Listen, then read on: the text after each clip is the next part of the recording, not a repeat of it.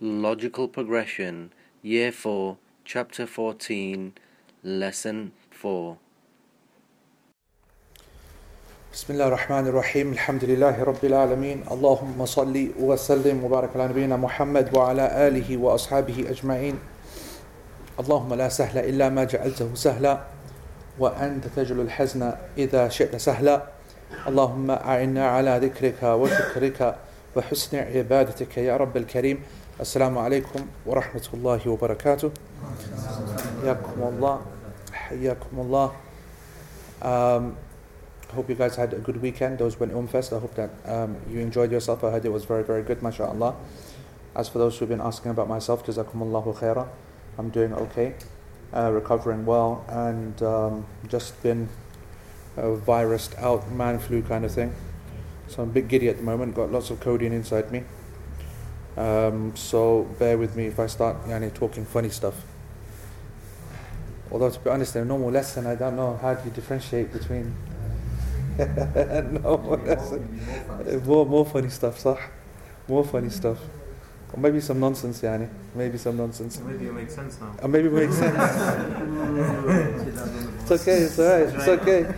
He has to have this one. He has to give what a shot. Correct. This is, mashallah. Well done. Anyway, that's what attacking the penny and the finger quality trees. Sah. Shazad's very upset. Yeah, he's very upset. He's very upset because obviously something wrong with the guy. Yeah. We had some quality street bugs, and as I offered the bugs, he's going through them all, and I saw the purple one get woofed out of the way. I saw the green one get woofed out of the way. I said, this is a dream.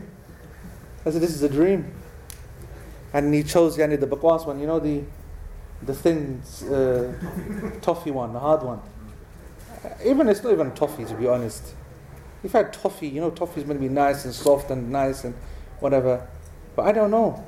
And he picked the round one, the one that you can't give away. All right? And then the hard one, which you normally give to kids, basically to suck on, to bribe them. And Shazad was taking it willingly.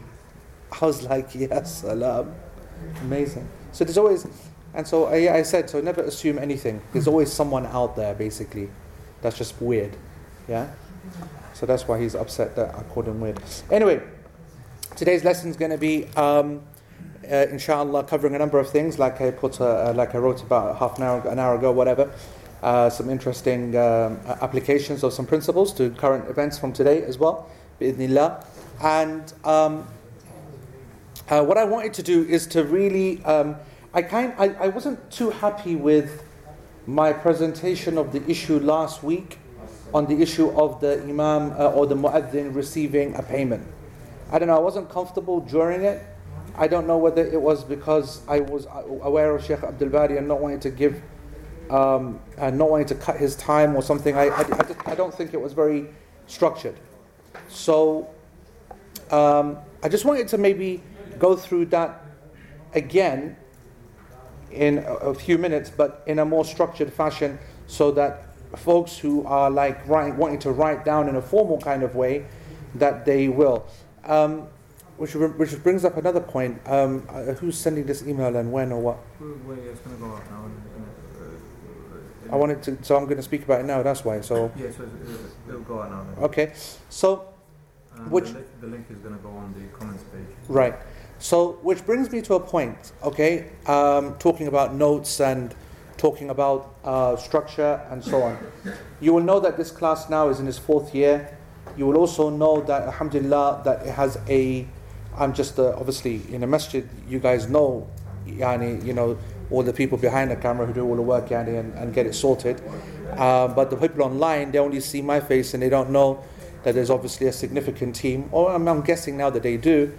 And of course, part of this significant team is the team which prepares the notes. And we have two separate teams that prepare the notes. The first team produces transcribed notes. Transcribed notes means that literally every single word is written down that I say. right? And that means nonsense and correct and teaching and fun and joke, all written down, and then is presented as some kind of reading experience, and a person takes from that what he needs to, whatever. Which, by the way, is exactly this book. I've said this before, and in case you didn't know, Al-Sharh Al-Mumti' by Shaykh Al-Uthaymeen is exactly that. He never wrote this book. In fact, he never wrote the majority of his books.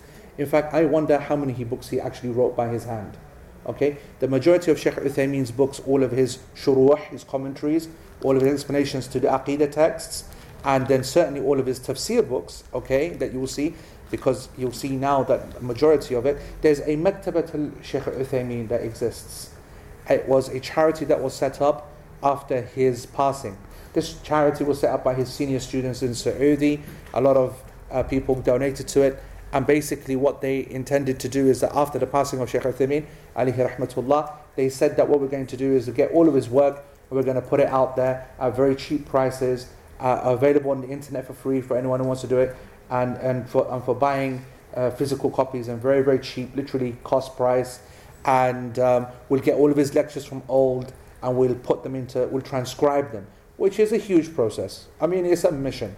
So this took ages. This was done many years ago. All right, and so they listened to every single thing and they wrote it all down, and that's why it comes across as a chatty kind of book with modern examples and so on and so forth.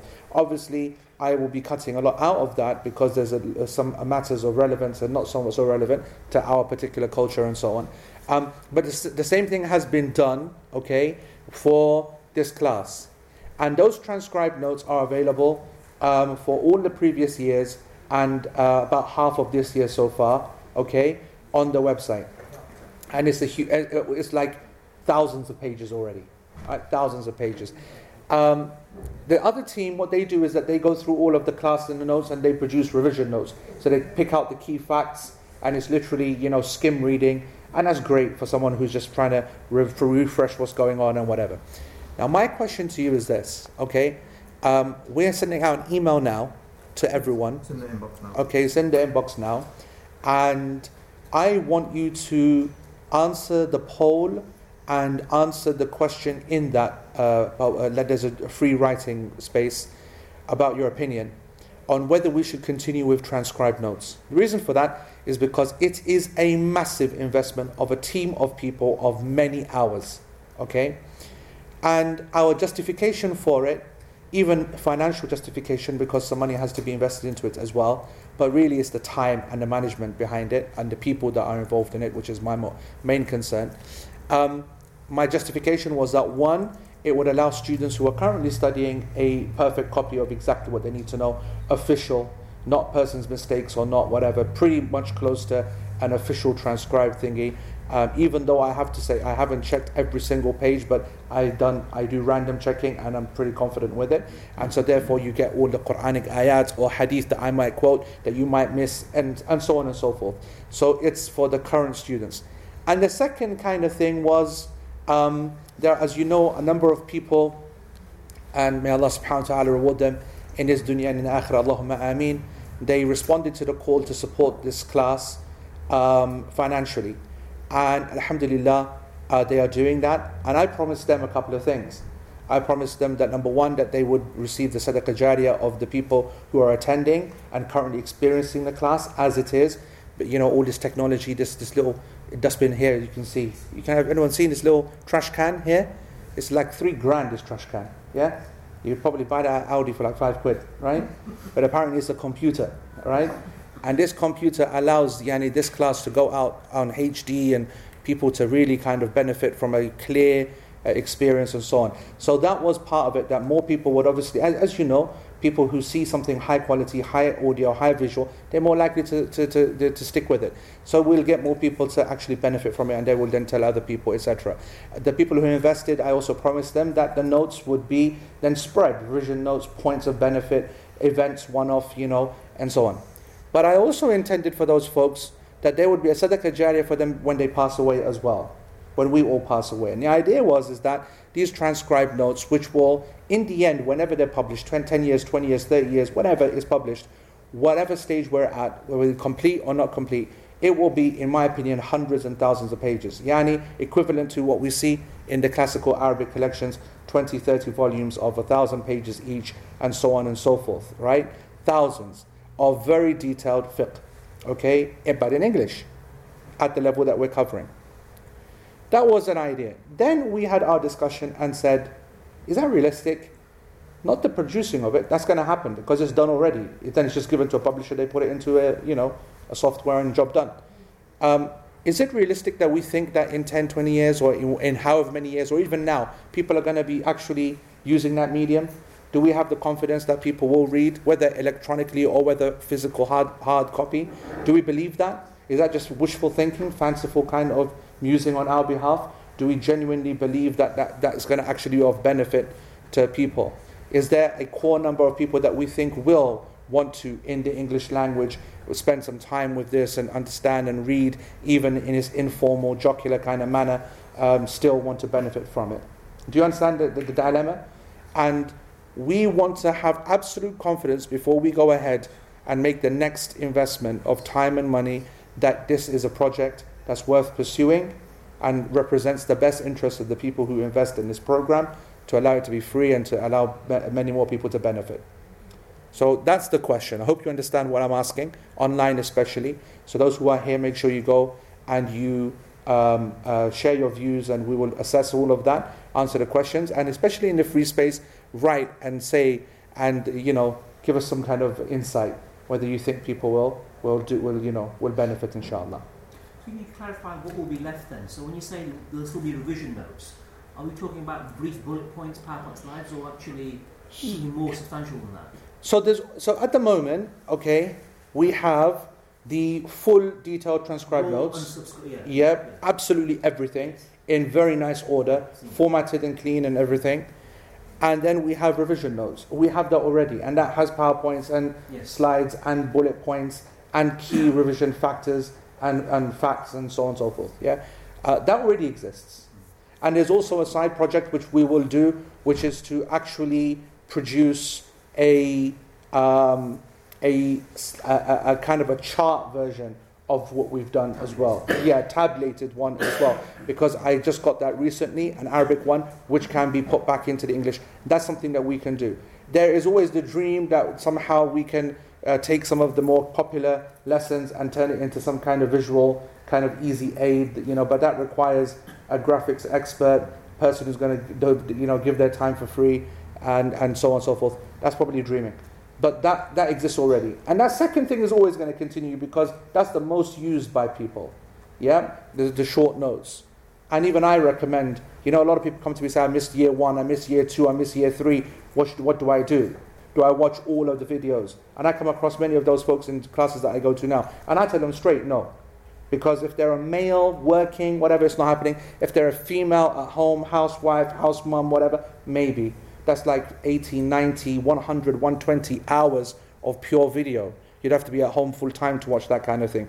Working man now, he's not got time to watch all that. So I say to them that just look at the revision videos. It's about an hour, 2 hours for each year. So that's like 6, 7, 8 hours you're done for the entire, whatever. And you'll see the main points, the main issues, the main differences, the main rulings. And the revision points will give you the main points. If you read them in an hour, you're done. Literally covering like the 3 years of content. So that's very popular, and we're going to support that, and that's led by Zafar and by Idris and some other brothers and some other folks. But it's the transcribed notes which is the one we're talking about, okay? So I'd like to think about that and respond to that email, and it's also in the comment section as well, okay, in our on the portal. Okay, so back to the issue then of the text, which... the text that we're covering today is, it is not permissible to take a wage for either, but it is allowed to receive a sum from the treasury if no volunteers can be found. Okay? So, I wanted to just remind you that the ulama that considered it to be haram, okay, therefore for a wage to be taken, they based it upon one, the fact that Allah subhanahu wa ta'ala will only accept an action which is done solely for His sake, and therefore if we have a person who says, we say to him, do the adhan, he says, only if you pay me £50, okay, then that's something impermissible, because he's doing it for the sake of the money. So it's a very clear kind of equation for them, okay? It's like, I will only do it for that reason. And also, I quoted this hadith yesterday, the hadith of Uthman ibn Abi al-As, radiyallahu anhu wa ardahu, that when the Prophet ﷺ sent him to Ta'if to be the governor of Ta'if, he said to him, Abu Uthman, he said, Uthman ibn Abi al-As, what he said is that the last thing that the Prophet ﷺ told me before I left and came to Ta'if, the last thing that he told me, he said that make sure that you put in place a mu'adhin who doesn't take payment. That's the last thing that he told me, and so that's their evidence. And we spoke about the strength of that hadith. Some said it's not very strong and whatever, but let's assume it's authentic. And I told you the ayah. And the fact that the Salaf, the companions, the Tabi'een, they were very strict on this issue. I quoted a few statements. I told you about Abdullah ibn Umar ibn al-Khattab radiyallahu anhu. Very harsh statement from him because he was at the Kaaba. I told you about this, yes? And a man came to him making tawaf and he said, I love you for the sake of Allah, because it's Abdullah ibn Umar. And he said, I hate you for the sake of Allah. And so that was obviously a very shocking thing to hear. And he said, why is that? He goes, because you take payment for the adhan, and we understand the statement to be that I will not give the adhan unless I get paid. And so he was shocked about that. And Imam Ahmed himself, he also said that it was said to him that this is a person who wants to, there's a person who will not pray the tarawih behind, unless he gets paid. And he said that he said, A'udhu Billah, who's gonna pray behind such a person? In his opinion. Therefore, the official position of the Hanbali and the Hanafi school is that it is impermissible to take a payment. And the scholars who allowed the payment to be taken, and there is a detail and a difference amongst the scholars as well, within those two madhahib, are the Malikis and the Shafi'is. And the reason that they allowed it is because of another hadith, and I mentioned a couple of evidences, but I just wanted to mention this one, and this is a hadith which is Hassan with all of its chains. It's the hadith of Abu Mahdura, radiyallahu ta'ala anhu, and he said that the Prophet the Messenger of Allah sallallahu alaihi wasallam, he taught me the words of the adhan, and then he called me, and after I had given the adhan, حين قضيت التأذين فأعطاني سرة فيها شيء من فضة. After I had completed the adhan, he gave me a little wallet, a little purse, and it had some silver in it. Okay, and so for them, therefore, they considered it permissible. Of course, the other scholars, they said, no, this purse indicates the permissibility of taking a payment, meaning taking a gift. There's a big difference between doing something, not contracting it, and just doing it, and then receiving something. That's a nice surprise, or whatever. And, someone saying that I'm not going to, etc., etc. You get the difference, yeah? That's the difference between a contract and a gift. So those are the two basic positions. You're saying that was a gift. No, correct. They will see it as a gift. The scholars who allow it will say it's a payment, regardless. It doesn't matter whether it's a payment that was contracted or not contracted, whatever. The scholars who say no, it's haram, they'll say you're using this hadith, but this hadith is not to be applied here because this was a gift. This was not a contract. It was not a wage that was agreed with contractually beforehand. So there's an interesting point there. Shaykh Muhammad Mukhtar al-Shanqiti, alayhi rahmatullah, he mentions a point, and that's what we're going to discuss now. He says that it is an important principle that we want to introduce to the students of fiqh, is that there are two phrases you need to know: al-madhhab and al-mufta bihi. Al-madhhab and al-mufta bihi. Al-madhhab means the official formal position of the school, of the madhhab. All right? Al-mufta bihi is a statement that exists within the madhhab as a fatwa to be applied in certain cases and certain times. Okay? So, the mufta bihi, the position which is a fatwa in a madhhab, okay, is going to be applied in difference to the madhhab. Otherwise, it make no difference to call a mufta bihi a position if it's the same as al madhhab. We'll just apply the madhhab, end of story. So obviously, by definition, the fatwa is going to be different in its ruling than the impermissible point. Now, the madhhab in the Hanbali madhhab, the position al madhhab, and that's how the ulama will say What's the position? They say المذهب التحريم, لكن المفتى به الجواز بحسب يعني الحاجة. So they will say the madhab position, it's impermissible, but al-mufta bihi, the position that we give a fatwa by, is that it is allowed. وأما الفتوى بالجواز لاختلاف الزمان والمكان فهي مقيدة بالحاجة. So basically what the Shaykh says, he goes that the fatwa that we say that it is allowed on the basis of an important rule. الاختلاف بالزمان لا بالحجة والبرهان. He goes that the difference of opinion that we allow the fatwa to be given in variance to the official position is because of the different time, not because of the evidence being any weaker or stronger. Is that clear? Let me explain that again.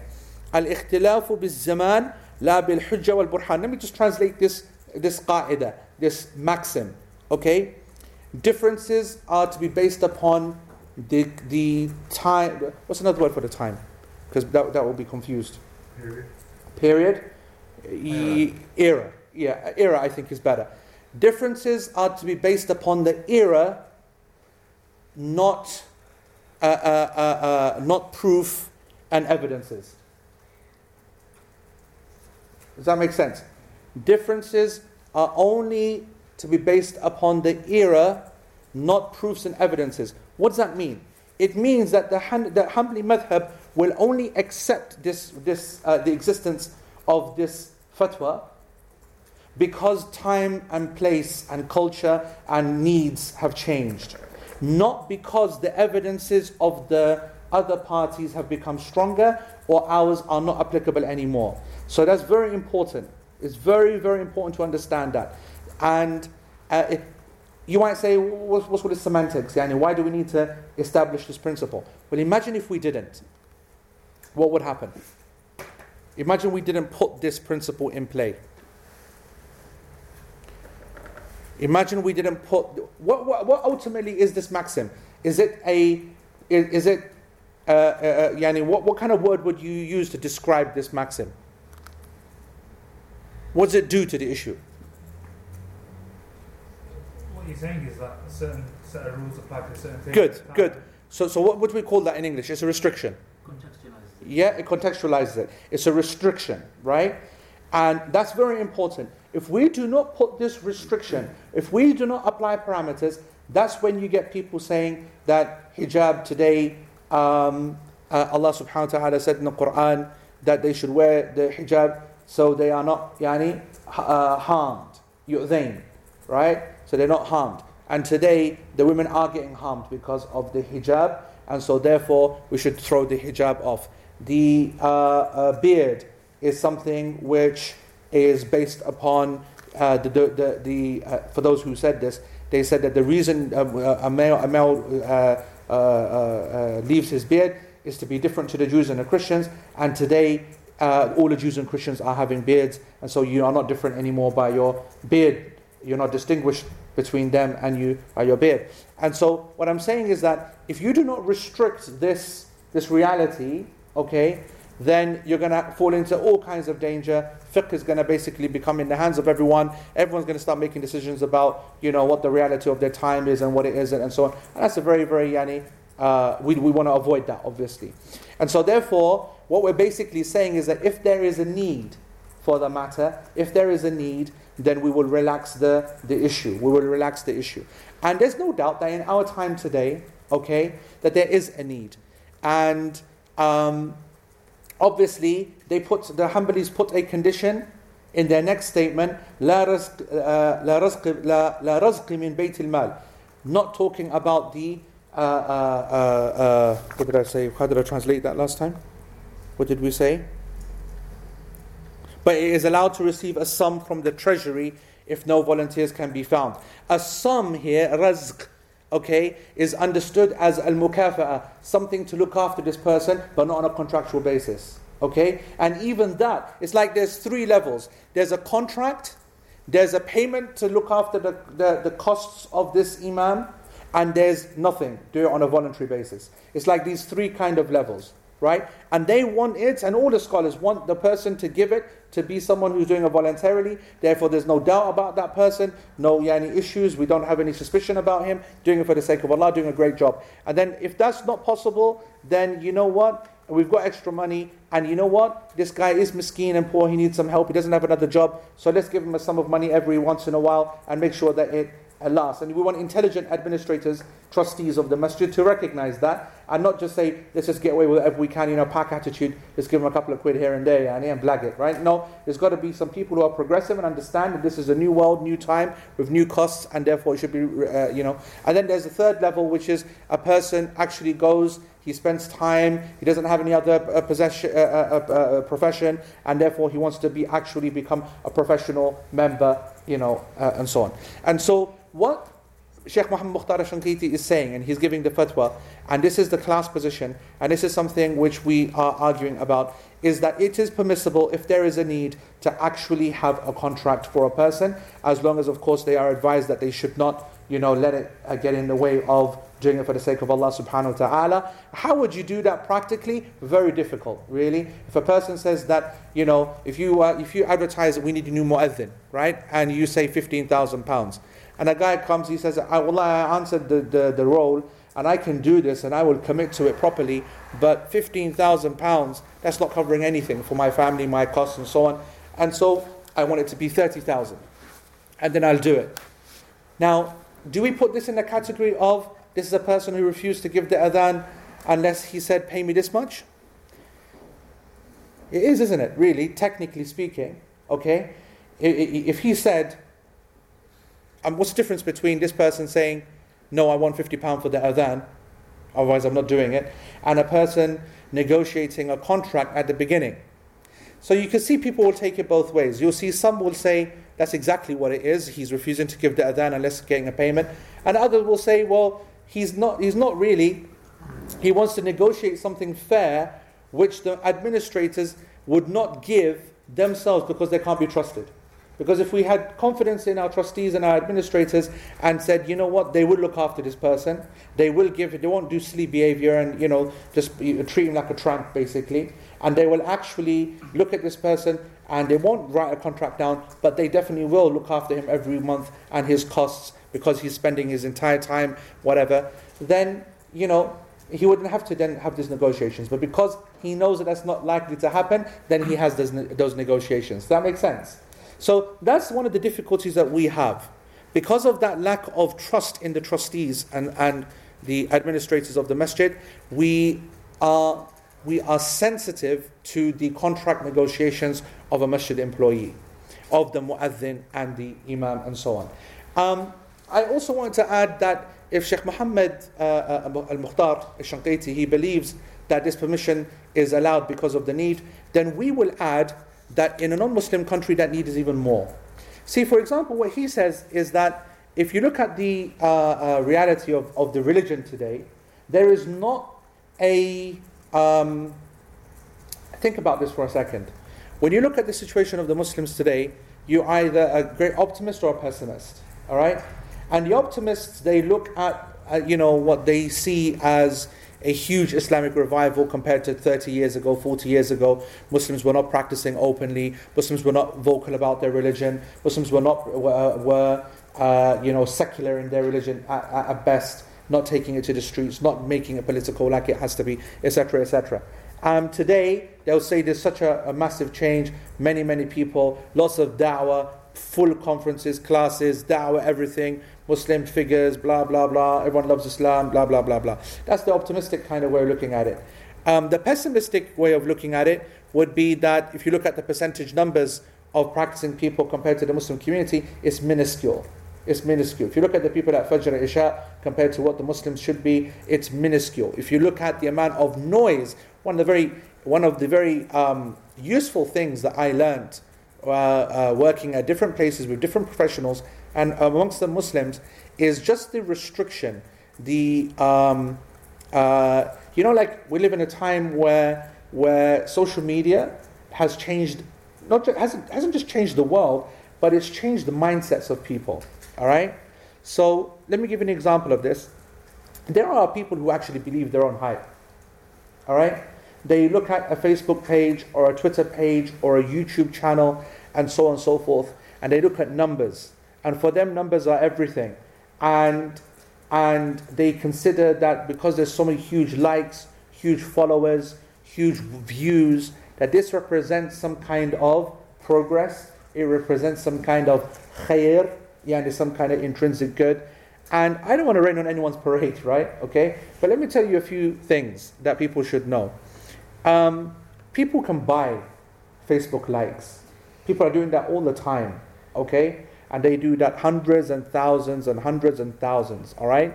And that's on Twitter and on Facebook and so on and so forth. And many of the, currently, I've been asked so many times about this question, and it's because I don't have the time at the moment, but I have my intention over the next month to look at this.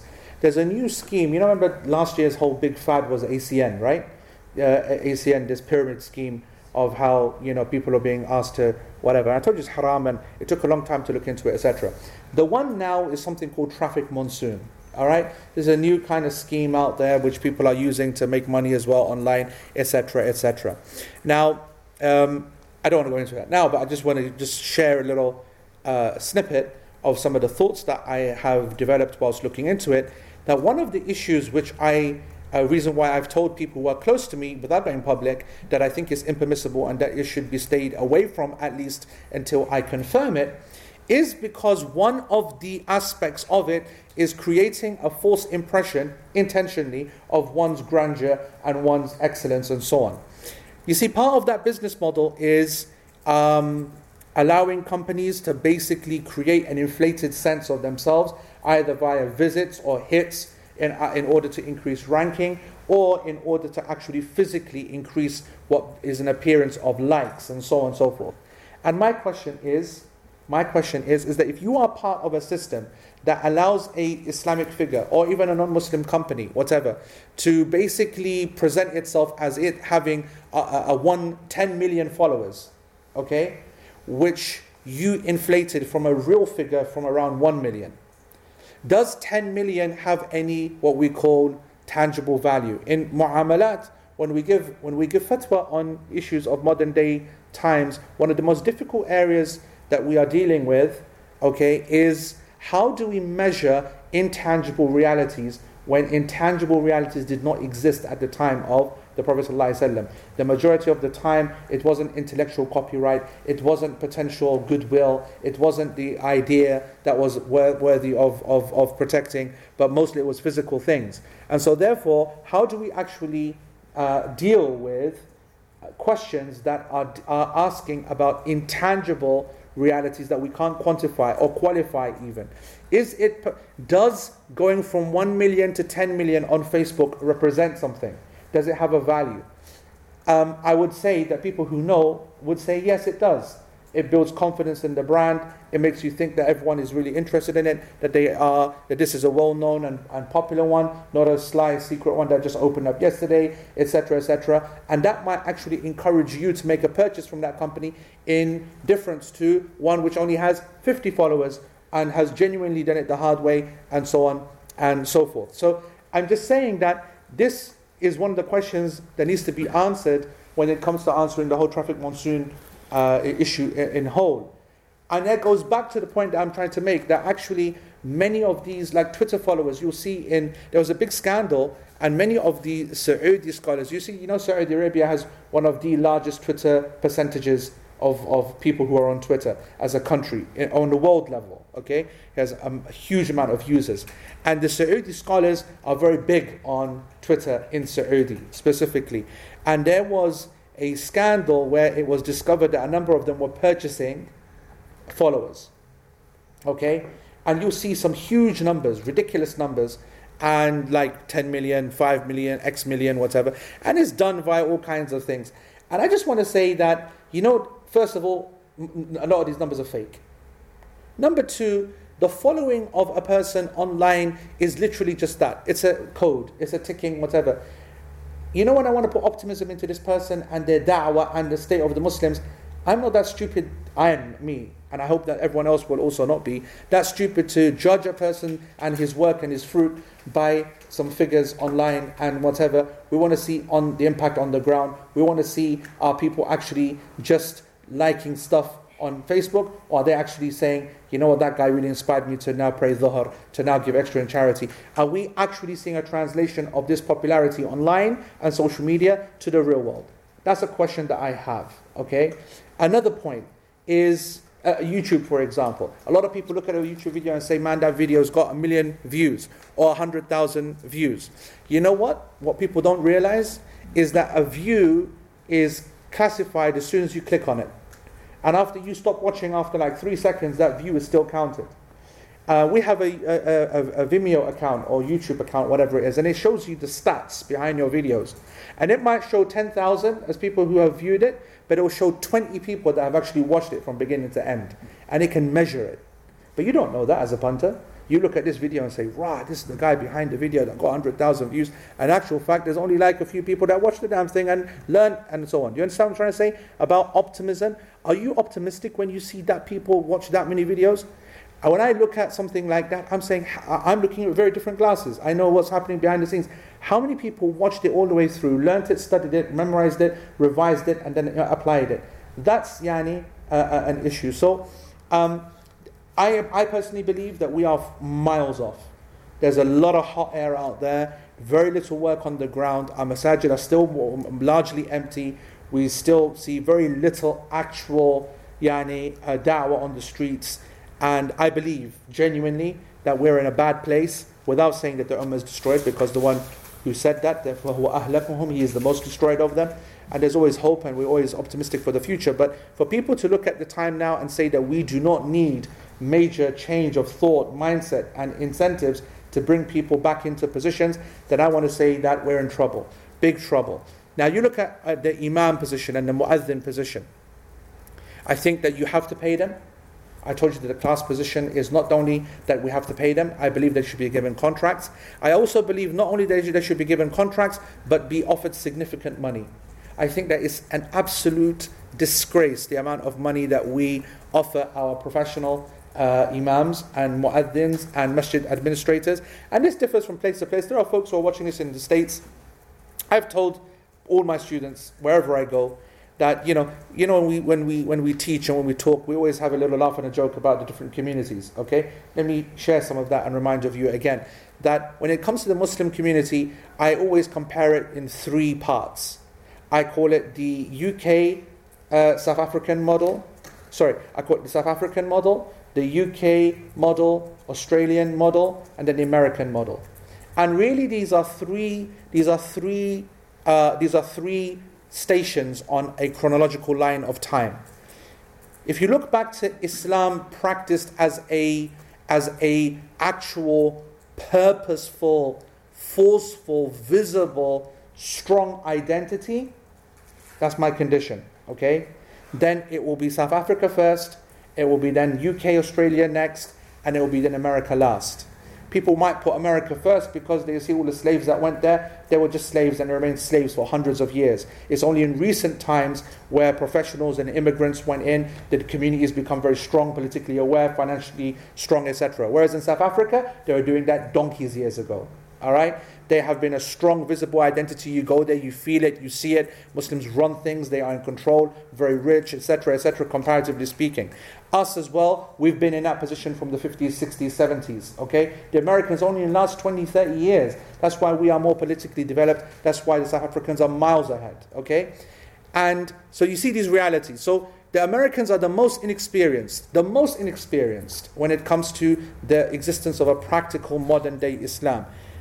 And so therefore, now let's look at the religion that's practiced in these three areas and compare it to the chronological development, as I said. If you look at South Africa, they are without doubt the most extreme. It's like a ghetto. Yeah, I say that whenever I go there, and I tell everyone here as well. When you go to South Africa, there are some parts of the country, I mean, it is completely, obviously, black or white or whatever the dominant kind of culture is there, but you would not know it as a Muslim. You could completely, go about and do your thing, national holidays, masajid, all the shops, non-Muslim shops, all pandering to the Muslims, halal sign is a proud thing. So they would put up halal in order to get business. You know, in our KFCs and whatever here, they make it as small as possible so they don't get jumped by the EDL or whatever, right? So it's a bestie for them here. It's an absolute impossibility for those in America. Whereas in South Africa, anyone who has half a brain advertises they're Muslim friendly. The concept of Nando's being halal, for example, started there, of course. They realized there'd be nothing without the Muslim community and so many restaurants and so many... You know, when you see these big kind of companies, I could be wrong here and I hope someone from South Africa would correct me. You know, Sunfoil, we don't know Sunfoil except that when we're watching the cricket, you see Sunfoil everywhere, right? Sunfoil is the big sponsor behind the Test cricket series in England, between England and South Africa. I think Sunfoil is a Muslim company. All the big kind of companies are Muslim owned. The big washing up powder companies, the big vegetable oil companies, they're all those Gujis and Memons that killed it. Yeah? They're not Paks, man. They are hardcore businessmen. They smacked out the park. Right? Anyway, and as a result of that financial strength and that ghetto, whatever, they have some madrasas wherever they want, rules wherever they want. They come out with the crazy stuff. It's scary sometimes, yeah, and whatever. So conservative. Then we're quite old school as well, and that's why we have that bit of a mix, but we are quite a relatively conservative culture as well. And you look at the Americans, and they're always written off as the most liberal. Yes, the most waste of time, hype, and corporate, and joke, and not hijab, and this, that. That's that popular kind of concept, and we laugh at them as a result of it. And obviously there are some, this is just general stereotypes, there are exceptions. If you take that paradigm, we would expect, therefore, the Americans to really be the last people that we should look at to get things right. And we should look at the South Africans to be the first people to get things right. And in actual fact, it's the other way around, especially in this issue. You go to the States and you see the way that they treat their masajid and their people. And even though there's major problems there as well, but I'm speaking comparatively to England. It's a different world. They will have an imam that will be on $100,000. All right, depending upon the size of the masajid, okay? A big masajid might even justify 150 for someone who can bring in funding and who is a public voice, etc., and so on and so forth. Or 50,000, 60,000, figures that are impossible to be considering in a country like this. They will not only have the imam be paid as a position, they will have a position called a youth coordinator. And I know you're thinking, what on earth is a youth coordinator? And I'm saying to you, a youth coordinator is another guy who gets paid in a masjid. Can you believe that? A second paid position of a guy who does the youth work and the da'wah work. And there are other people and there's offices. And yani, they run their masajid like a corporate kind of approach. And they take a lot of criticism for it. But if you're a student of this class and you understood this chapter, then actually what they have done is adapted the sunnah for the current time. That's the only way that we're going to survive. That's the frank reality. We do not live off a stipend, or is it stipend or stipend? Sure, I'm going to go with you, bro. Stipend. Well, I've always been unclear of it. It's a stipend or stipend. But we're talking about a regular payment, I mean, okay? From a standing order from Saudi or Gulf countries or whatever. And now it's even dangerous to receive something like that. So you're on your own. And so therefore you've got to raise your own money. You've got to deal with the current situation. We're living at a time, like I said, and that's the whole point I was explaining, the optimism, pessimism point, where the Muslims are not turning to the religion and its key institutions in the way that we should. We don't need more people making videos and talking nonsense and making debates. What we need is more people memorizing the Quran and memorizing secular degrees in philosophy and leadership and leading masajid like proper men, like proper women, like proper organizations, like institutions, going and bringing benefit to the people, resident scholars. The concept of resident scholar, for example, is alien to this country. Hold on, there's a third job that gets paid for, yani, okay? In America, 100,000, 150,000, 50,000, depending upon what kind of community, what kind of area, depending upon the value that people value their scholars. And still, by the way, there are major problems because the cost of living is increasing and it's not enough. And you'll see many scholars are unhappy in the States about their position. If they were over here, they'd have a heart attack. Okay? Here, if the imam gets paid or someone says, I want to be paid for an event or I want to be paid for this, that, whatever, it's like, oh, what happened fi sabilillah, brother? What happened to this? What happened, blah, blah, blah, blah. And so, it's very important that we understand that if we are truly to embrace this principle, that a difference in time produces a difference in ruling, then you know what? We have not done that in this country. and other places have given us the lead. And I want to say to you that, people from the West, born in the West, I just do not see them have the desire to lead, like Salah, for example, to be imams. I wouldn't want to be. I couldn't do it. I couldn't do it. The amount of time that's needed, the amount of investment, the amount of hate I couldn't handle. I can't handle that level of hate. Yeah, and honestly, our Shaykh, subhanAllah, he's like the best ever. I'm talking about Imam, right? And honestly, he gets so much grief. And he's like a sponge, right? He's a sponge. He just soaks it all up. And he's like got a whole row of old Pakistani uncles behind him. And he's miskin Somali, right? Okay? And he just basically soaks it all up, whether it's you're praying wrong, or you're praying at the wrong time, or you made masa, or you did wrong qira'ah, or you did X, or you did Y, or we prayed the other. Just even I was here last night, subhanAllah, we prayed 4 rak'ah Isha. One of the uncles gives salam, he goes, you prayed three. Everyone's looking at me, what's happening, bro? No, you prayed three. One of the other uncles had to just say to him, listen, shut up, man, we prayed 4. And Shaykh, honestly, I was looking at Shaykh Abdul Ghaffar all the way through, he was just like this. I couldn't handle that behavior. To be an imam, is next level, pressure, responsibility, whatever. And you talk about the imam, we had this discussion at the beginning. Forget the imam, what about the mu'adhin? Oh my God, the mu'adhin. And it makes me laugh when I read that statement, that if there is no volunteers to be found, then we will give them money from the treasury. Volunteers? Who's going to volunteer? You see, you get this young hotshot comes in, and he goes, I want to give that down for Maghrib. Yeah? And then he's told, no, that's the mu'adhin. He goes, oh, what made him thinking I was here first? You was here first, on your one day, your one visit to the masjid this year. Shall I slap your teeth out? He goes, it drives me insane, that guy. Yeah, every masjid has it. Every person, they want to have a chance, they're to give the adhan.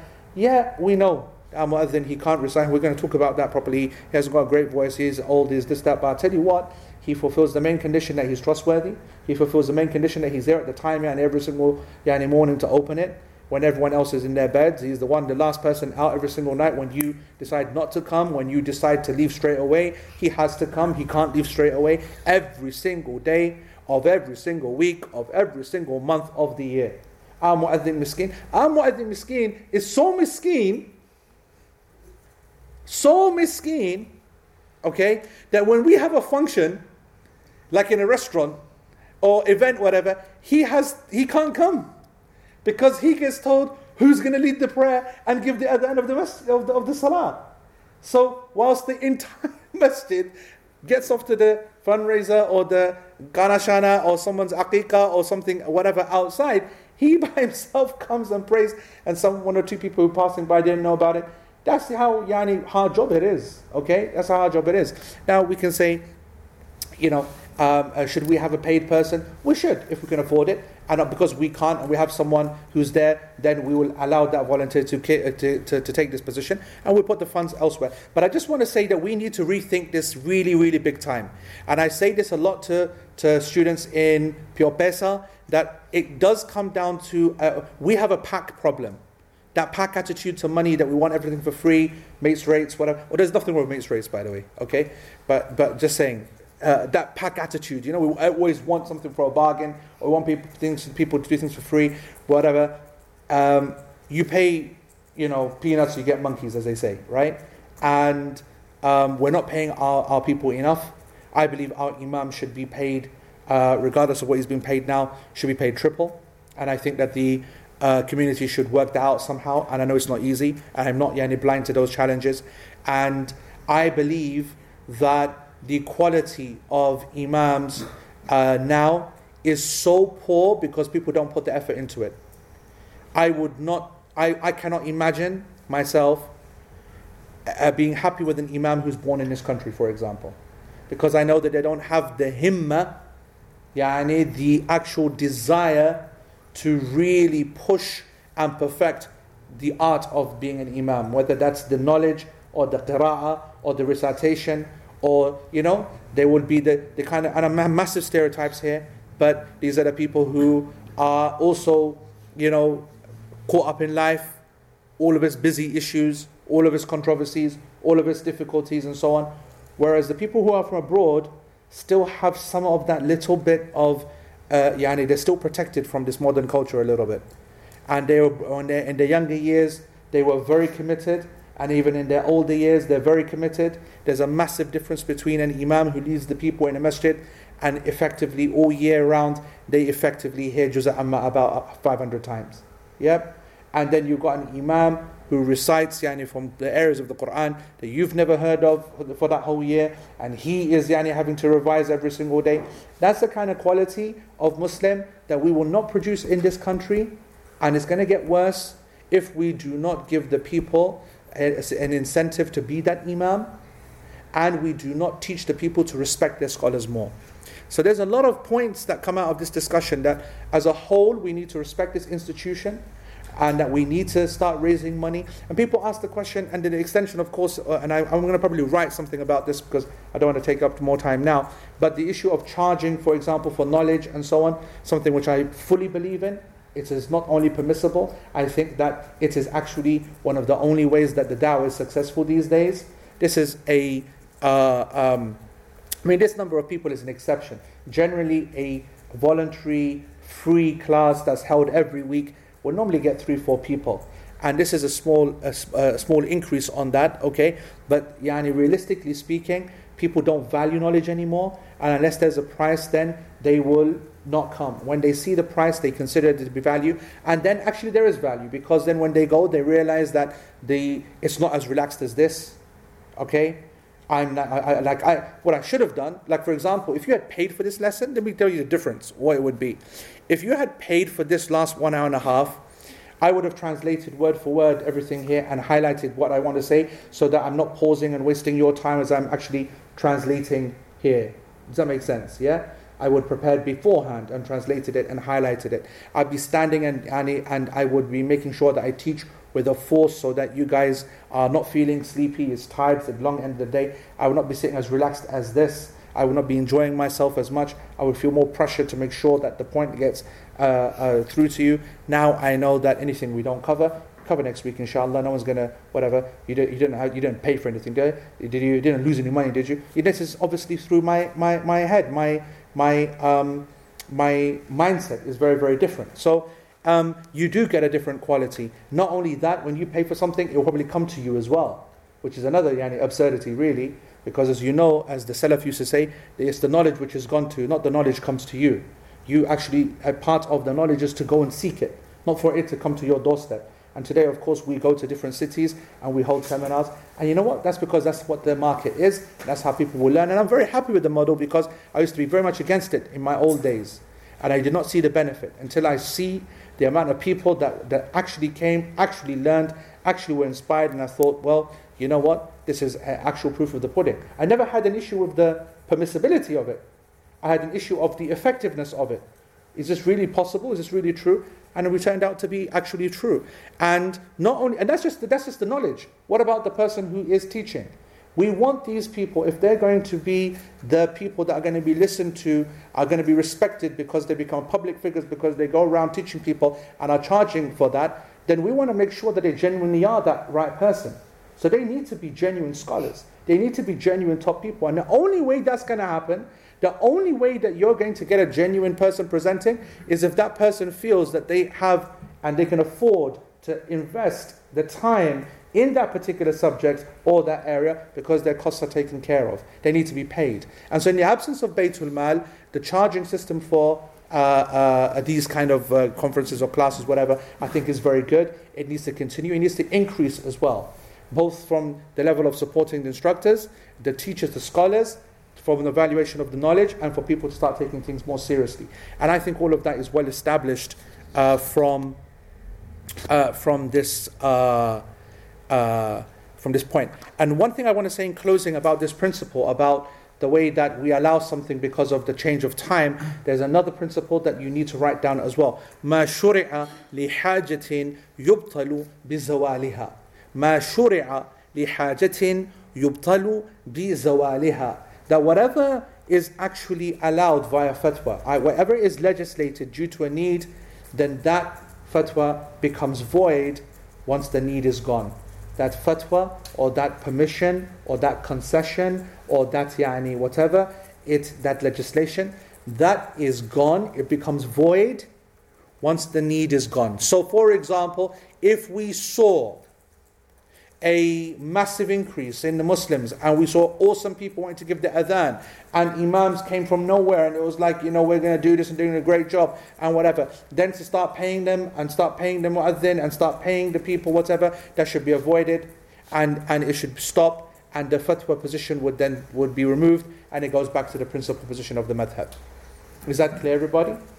Okay? Yeah?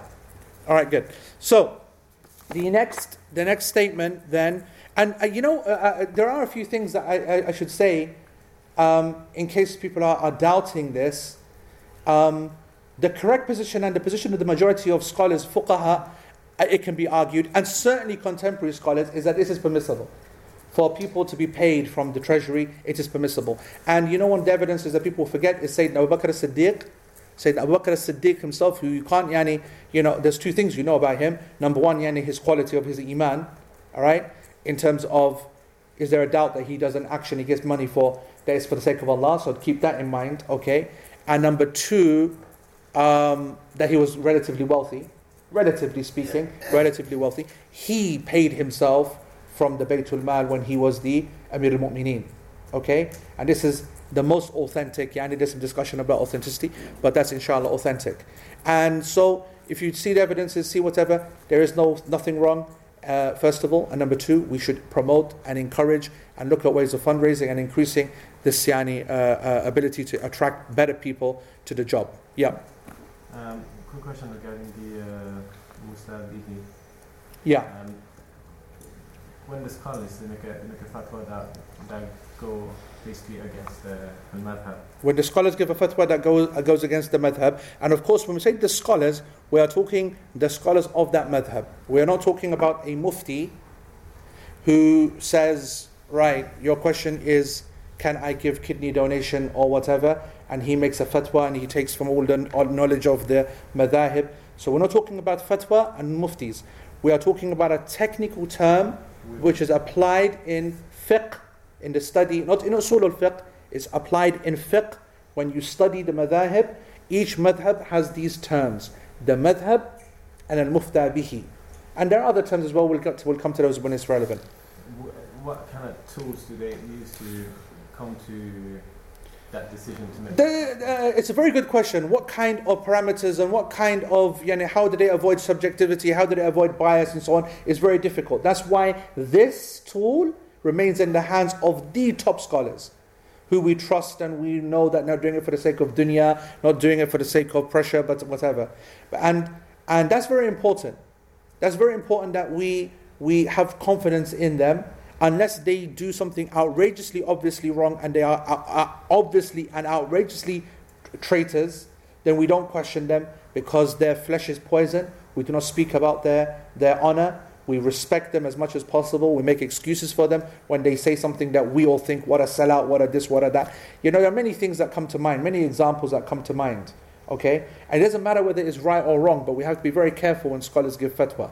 There's a difference between some fool saying something and an alim saying something which sounds foolish. There's a big difference. Like, so many people criticized Sheikh Al-Albani, for example. Okay?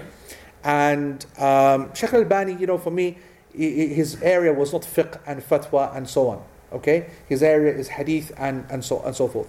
So there's already going to be an issue there. But so many people criticized him when he gave the advice where he said that the Palestinians should leave Israel, or they should leave this area completely and let them take it basically.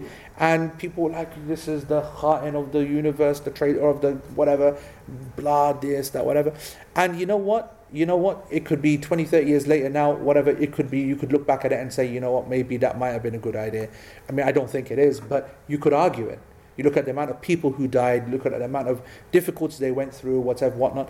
It was an opinion, and it was from a scholar, and he gave it not based upon his geopolitical understanding of the realities, but he gave it based upon the most important aspect in the Sharia, which is the preservation of life. and the preservation of standards and the ability of the deen to grow and maybe whatever. So he gave the opinion, whatever.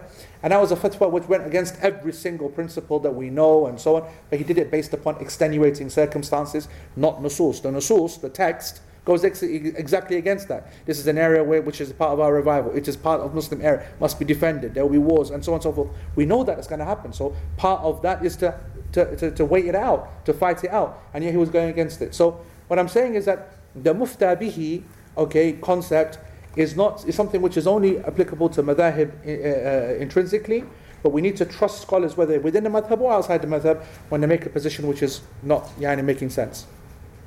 Okay, I want to quickly start, because I promised that I would talk about Ibn Taymiyyah and Hashim Amla, and I want to make sure I do that. Okay, so the next statement is...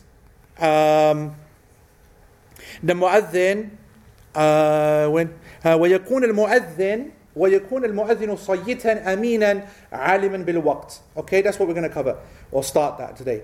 The mu'adhin should be of good voice, trustworthy, and knowledgeable about the time. The mu'adhin should be of good voice, trustworthy, and knowledgeable about the time.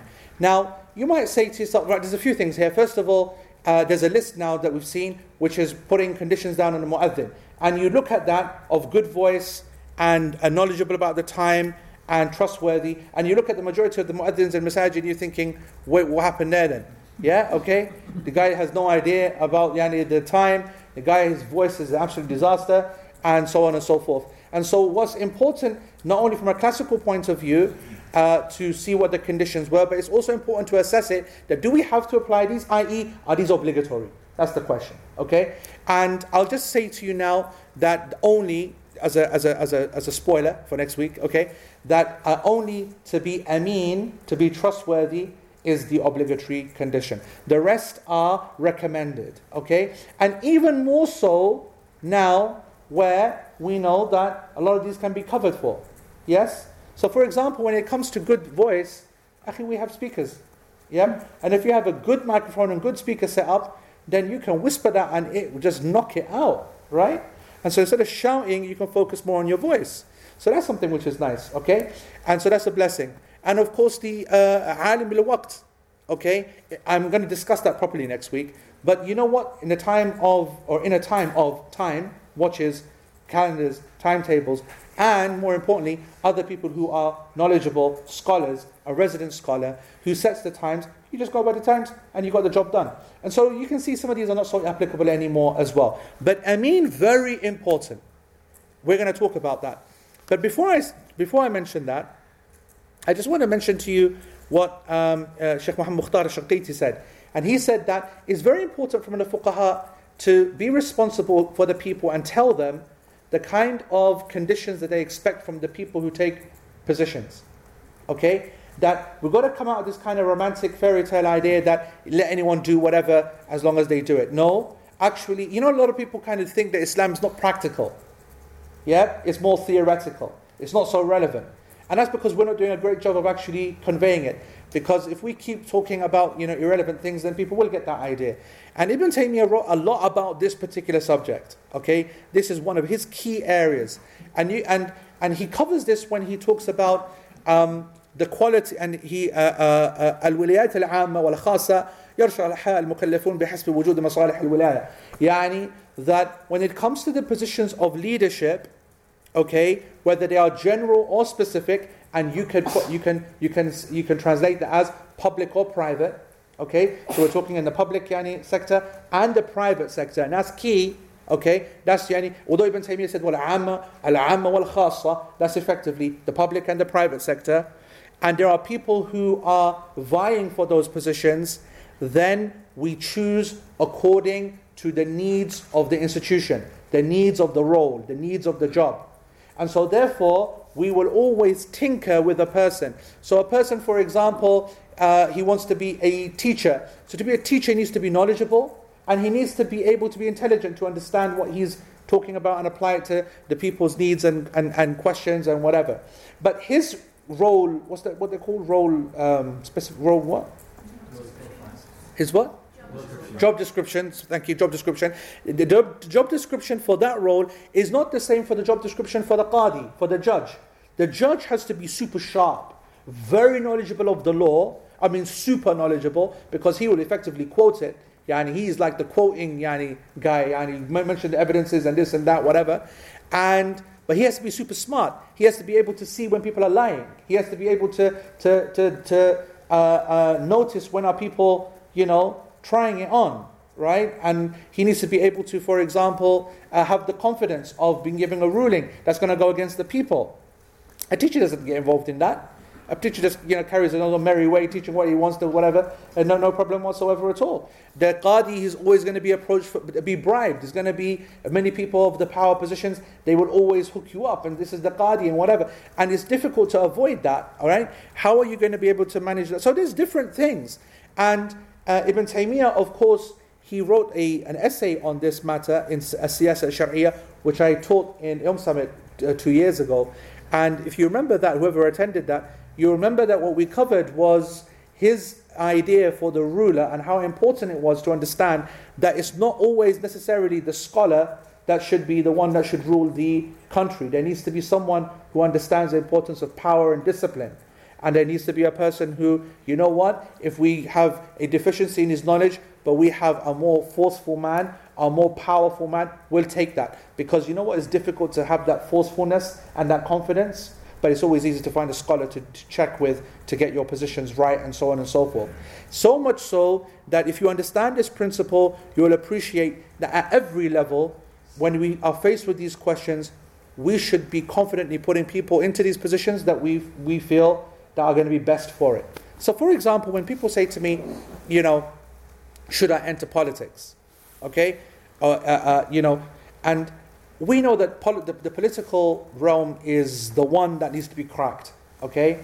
Politics and media, and maybe even media more so, frankly. But should I get into politics and should I make my way up to the MP position, or should I go whatever? And I'm going to be very honest and say here in front of people who I consider close, i.e. my students, that there's a statement for that I said in private, and there's a statement which is said in public. In public, we say it's important to go out there and engage, and whoever can go, whatever, blah, blah, blah. But when it comes to a small group of practicing people, okay, people that you care about, then you know what? Going into politics is as dirty a business and as difficult to your iman as it comes. I never saw anyone who went into politics except they were affected by the politics. I didn't see anyone who went in and was able to, and I'm not saying that's impossible, but I'm saying that when you're speaking to a practicing person who is like a embryonic stem cell, who has ability to do so many good things and such super quality, pure and clean and practicing, and do I want to put him through this fire so that he can become my MP, versus someone, and I hate this to come across the bad way because it's impossible to have this discussion, but I won't name the MPs, but some Muslim MPs that we have out there, okay, we would say support those Muslim MPs. Push those people, because you know what?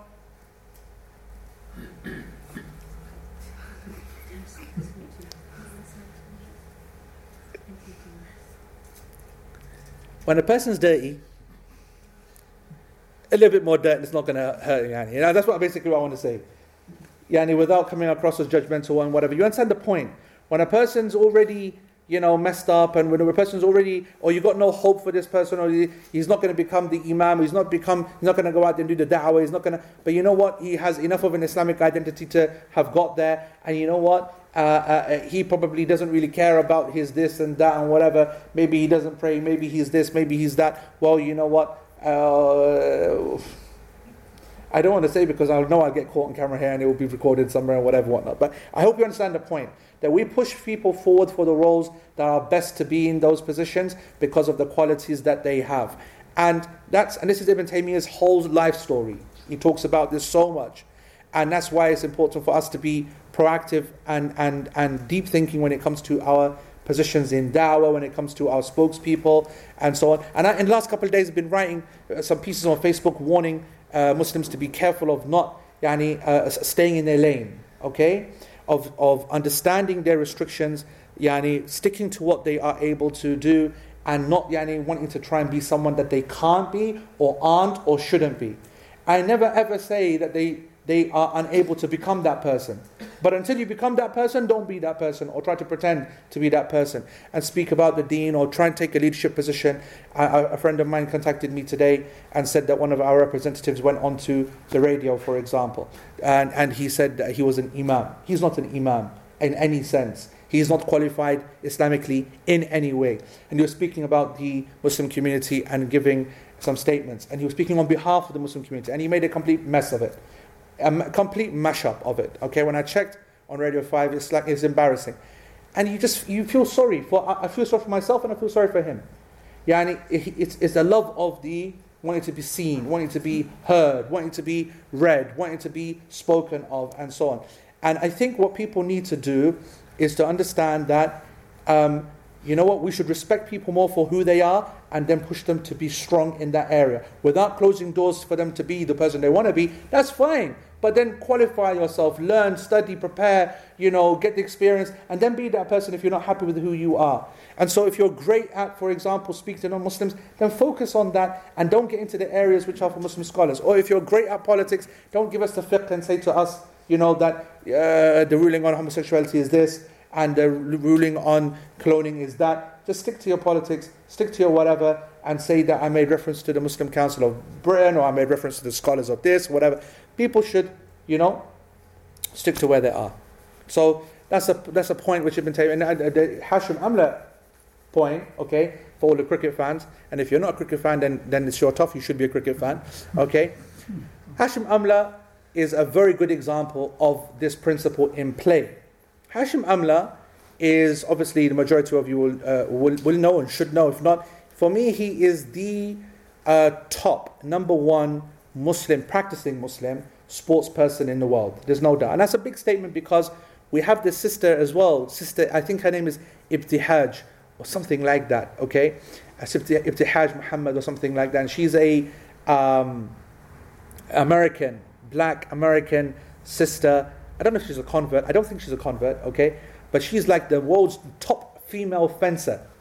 Yep, so she's like number one, right? So when I make this statement, we're taking a number of things into play. We're looking at sports and where you are in respect of that sport. Like someone said, Ozil, for example, of Arsenal, right? Which is a good point, right? When you think about it, because he's obviously a very international figure, he's well recognized, he's very famous, but I'm not talking about famous. I never said famous, I said top sports person in their sport or any sport. Ozil is not in top 10. I don't think he's in top 10. Maybe top 20? Maybe top 20 of the world's top footballers. Top 20? You mean top 30, you mean? Top 100. Yeah, no. Ozil in a top 100? Yeah. Have you lost your mind? Ozil, right? Who's Ozil? Ozil. See a Gora over there? A Gora you are. He wants to call him Masoud Ozil. That's what he wants to call it, okay? His name is Masoud Ozil, all right? He's Turkey, all right? He's not German like he wants to flag, right? He's a Turk, right? Masoud Ozil. Arsenal player, okay, he's definitely not top 100 or top 50. It's top 20, I think, maybe. I thought maybe he might get top 10. But anyway, so I'm saying, as a person, he's been at top of his game. Hashim Amla was number one batsman for a couple of years, and then he's been in top 2, 3, and now he's come down to 8. And that was in line. And if you know Hashim Amla, you know that he is the personification of complete, just cool, calm, chill. He's like, he's unflappable. Everyone who looks at him, he has such a haiba, a sense of gravitas around him, which is amazing. I find this the funniest thing of all, that whenever the teams that play him, however dirty scum they are, okay, and I mean by that sledging-wise, yeah, that they, what happens in cricket, it's a dirty game, when you're there batting, all the people who are around, all close, they're not blowing kisses. They're saying, your mum, your dad, your crap, your this, that, whatever. What kind of shot was that? This, that, whatever. That's what they're saying, Bobs. Yeah. They're saying that. Every single shot. What happened there, you rubbish, whatever. All to try and get the batsman angry, get them to, say, right, well, I'll show you, and lose control for that second, but take a big swipe, or to run out to the spinner and be stopped. You know what? That's the whole point. That's the whole strategy of the game, is to unnerve him. And you need that sense of nastiness, because you're going to go up to a person without any, right, without any reason and start cursing the guy, right? So that requires a nastiness and a meanness, right? And he doesn't do it at all. And he is, when he's there, you can see it doesn't affect him when it was done to him. And now the team's there scared of doing it to him because they respect him. They keep saying he's too nice a guy. He's just too nice a guy. Yeah, and why we feel bad. And these are khabith people who are saying this.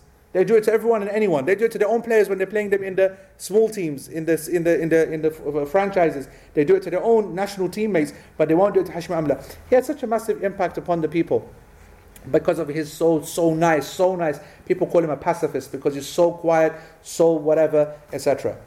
And what's interesting is that 2 years ago he became South African captain, okay, of the Test side. And let me tell you that the cricketing world and Test cricket is a dirty, tough area. And not just, you know, what I'm saying on the field, and not just behind the scenes in politics and whatever, and also obviously very difficult decisions when you've got a friend who's very close to you and you say that you're not being picked, and you're the one who has to make that phone call, you're the one who's going to make that decision, and people then hating on you, swearing at you when you get things right, wrong, your family being called into question, this, that, blah, blah, blah, blah, blah. So you've got the best batsman in South Africa and the number one leading figure in the world. At that time, it was obvious to give him the captaincy because he's the most biggest representative of South African cricket at that time, but he wasn't right for the job. All right, just to apply this kind of rule. He wasn't right for it. He took it because it was an honor for him. He took it because he knew that with this added profile, his message, his yani profile as a Muslim, whatever, would go through the roof, and it did. Okay, but you know what? He shouldn't have taken it. Islamically speaking, he shouldn't have taken it. Because the kind of cricket that wins today is aggressive, in-your-face cricket, fast decisions, hard moves, hard decisions, everything which Hashim Amla isn't. And after a year and a half today, he, you know, after, it's very interesting because his form, his batting, and therefore his reputation has been collapsing. He went down from 5 to 6 to 8. He's lost half of his games, and so on and so forth, right? And so we're seeing all of that happen. And so, because one, it was a wrong decision practically, and two, Islamically, it was a wrong decision as well. He wasn't cut out for it. And I said to people today that, you know what? He took that decision, Bobs, to resign the captaincy after Durban. After the loss of this last game, he took the decision that I'm going to, whatever happens in this Test match, which just finished today, I'm going to resign. And you know, subhanAllah, it's like the whole thing is lifted off him because in this game, completely different. He made 200 runs, okay? He brought South Africa back from what seemed an impossible position, right? And, you know, and at the end of the game, he could now, you could see he's a whole different. And then he just stuck to his principle. He could have blagged it and said, you know what? There's my comeback. That's how good I am as a captain. I made the England boys. Yani, can you imagine a team that makes 600 runs? And Alistair Cook, you know, I was amazed that he admitted it, right? They asked him today, the England captain, did you boys feel nervous? Yeah? And you know what he should have said? He should have said, no, nervous what? We made 600 runs. But he goes, yeah, we were nervous. We nearly lost this game. A team makes 600 runs and then he lost the game. And it shows, yani, that Hashim Amla could have said, see, that's our quality and our bounce. But he didn't. And he accepted that, you know what, he's ruining his own game and he's not the person for the job. And they put another guy in. Ibn Taymiyyah, folks. Go on, Bobs. Have a shot. Is it not brave to say that? Obviously there's a position of leadership, but one doesn't know how he's going to develop in that area until he actually gets himself tested in that area. Yeah, and your point is that it was a mistake for him to take it in the first place. I think it was a mistake in the first place. But I'm trying to say, for you to say Islamically it was wrong for him to take it. That's a bit of a brave statement. Yeah, and what I mean is Islamically wrong for him to take it in the first place, so that everyone understands, is that if you know... Now, I'm not saying that he made he did the Islamically wrong thing. I'm saying that us looking at it from an Islamic point of view, it was a wrong decision. Him taking it, that position, it was clear in his mind. He's an experienced batsman. He knows that it's a dirty game out there, but he thought that I can change it. Like Jeremy Corbyn. I can bring a new style of politics. Okay? And he's finding out the most difficult thing in the world, and he's getting cussed for it day and night. Jeremy Corbyn. Hashim Amla, exactly the same. I'm going to be still Hashim Amla, and I'm still going to be... It's not possible. That's what he realized. He thought Yani because, and you know, we talk about this, and we are going to, I mean, look at this, even Sheikh Uthaymeen is supporting me here, okay? He says, the Ifrit, which is the chief jinn that said to Sulaiman alayhi salam, which I'm going to talk about in the time, when it comes to the, when Sulaiman said, who's going to bring me the arsh of Bilqis, right? Who's going to bring me the throne of the queen of Sheba? And he said to Sulaiman, وَإِنِّي عَلَيْهِ لَقَوِيٌّ أَمِينٌ. Let me do this, I will deal with this, I'm the most able, I'm the most trustworthy. Watch me do this. And he did it. Okay? Meaning that he was confident in his own ability. It's not a cert, a dead cert that he could do it. But he, and that's why we believe it's permissible, because scholars did say that, is it permissible for a person to talk about themselves? وَلَا تُزَكُّ أَنفُسَكُمْ هُوَ أَعْلَمُ بِمَنِ اتَّقَى. Allah subhanahu wa ta'ala says in the Quran, right? Allah says, don't praise yourselves, don't make tazkiyah of your own selves. He's the one who knows who is most God-fearing amongst you. Yeah? So you come to a job interview and they say, well, what do you want to say? Well, I'm the top man for this, I'm the most qualified. That's exactly what you're doing. You're praising yourself. Who the heck do you think you are? So we counter that by saying that if you genuinely are the right person for it, okay, what you're not allowed to do is to make tazkiyah of yourself about things that you don't know of, i.e. that I'm forgiven, that I have mercy upon me, I'm going Jannah, all this kind of nonsense, yeah? You don't know nothing about that. As for, you know, I'm half of the Qur'an. Well, yeah, because I memorized the Qur'an, right? I know inheritance because I studied it, right? So you're not going to say, I'm going to keep that quiet, yeah, because I'm so modest, whatever. The guy says, if you want a position, you've got to be half of the Qur'an. Oh, I'm so modest, I can't apply because I can't say I'm half of the Qur'an. It's a joke. So, like we know, Yusuf alayhi salam said the same, Musa alayhi salam was said of to be the same, and the Ifrit says the same, whatever. So, if you are the right person for it, you should sell it on its merits, and that's what we consider Hashim to have done, no doubt about it. And he realized that he wasn't the guy for it. And but what I found really interesting, Bob's, I never knew that he said this today, okay? But it's a quote, but I haven't seen the source for it, is that, you know, there's the idea that he was a reluctant captain. Reluctant captain.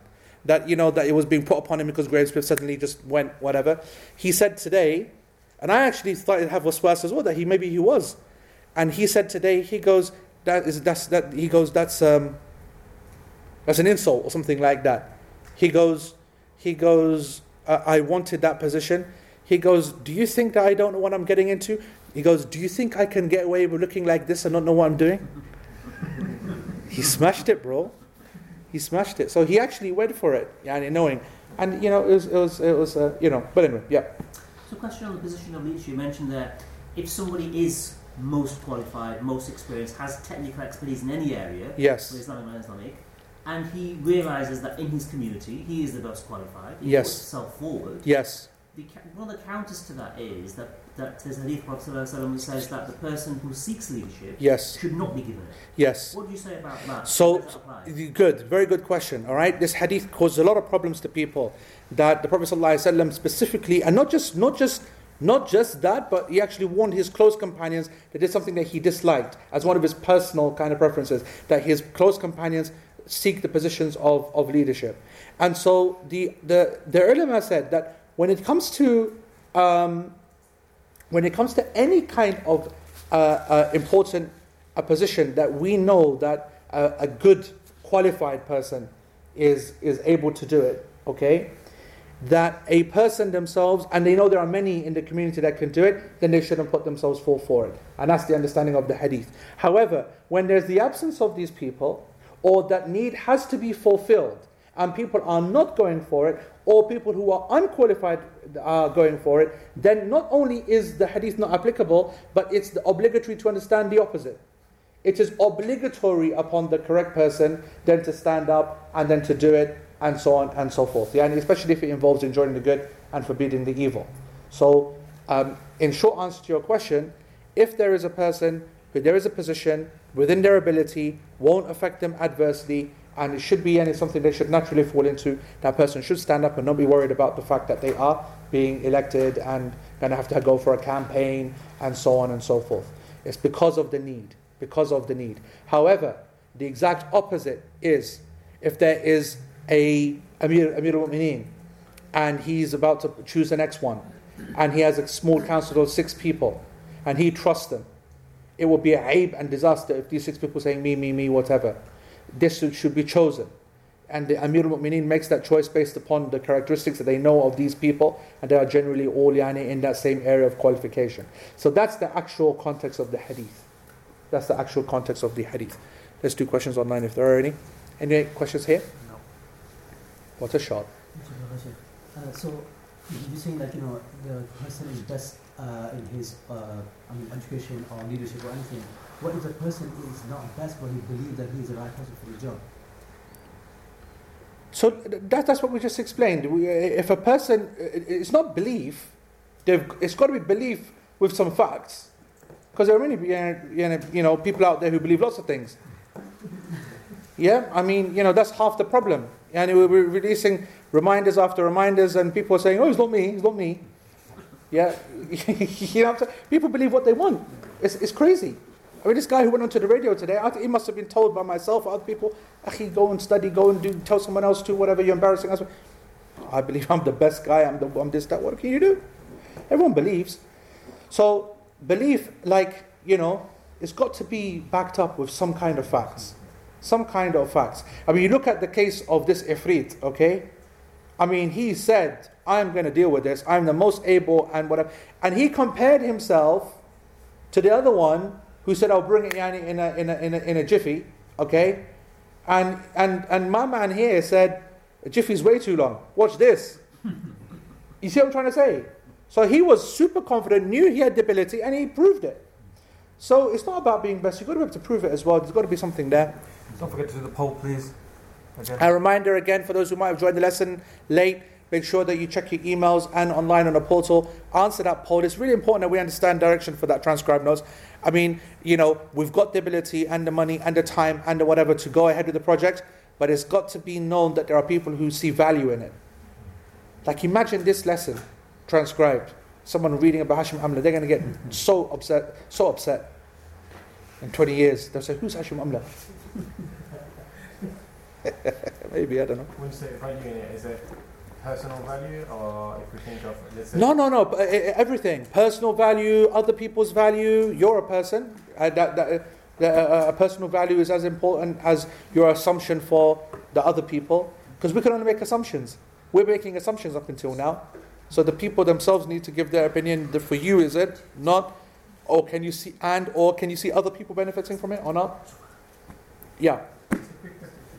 When we're reading the book, the book's talking about this, when we're reading the book about the Mu'adhin, Mu'adhin, and when we had a full discussion about taking the wage and so on. Yes. That's right. Only I applied it to the Imam just to save us the discussion when it comes. Because when we come to the Imam, the same point will come. And that's the reason we thought we'd deal with it all now. Logical progression, innit? Take it then. Jazakumullah khair. Subhanakallahumma wa bihamdik. Ashhadu an la ilaha illa anta astaghfiruka Allahumma wa atubu ilayk. والسلام عليكم ورحمة الله وبركاته